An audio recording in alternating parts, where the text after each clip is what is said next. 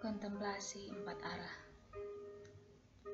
Hai, apa kabar wanita-wanita kuat yang sebenarnya hatinya sangat rapuh? Apa kabar wanita yang hatinya sedalam samudra dan seluas jagat raya? Masih terluka ya? Masih berdarah ya?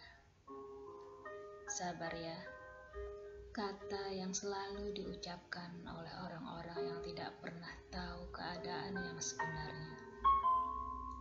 Sabar yang tidak pernah mereka rasakan ataupun mereka miliki.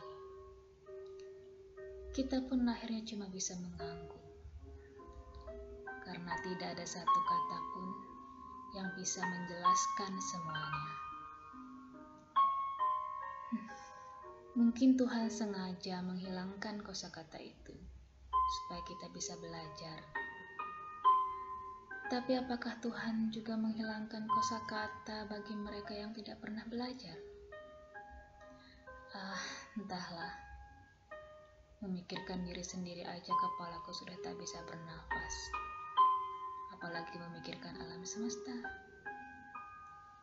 Biarkan mereka berjalan sesuai takdirnya kata Tuhan.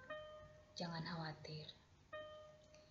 Isilah hatimu dengan kebaikan saja, karena hanya itu yang membuatmu dekat denganku.